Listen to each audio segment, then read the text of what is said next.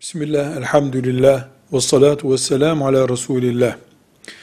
Allah'a ve iman edilecek şeylere iman eden insan mümindir. Çocukluğundan böyle öğrenmiş, mümin gelmiştir veya sonradan iman etmiştir, mümin olmuştur. Mümin insan, mümin yaşar, mümin ölür diye umut edilir. Fakat hayatındayken isteyerek, veya düştüğü bir hata nedeniyle insan İslam'ın dışına taşarsa, İslam'dan çıkarsa buna mürtet denir.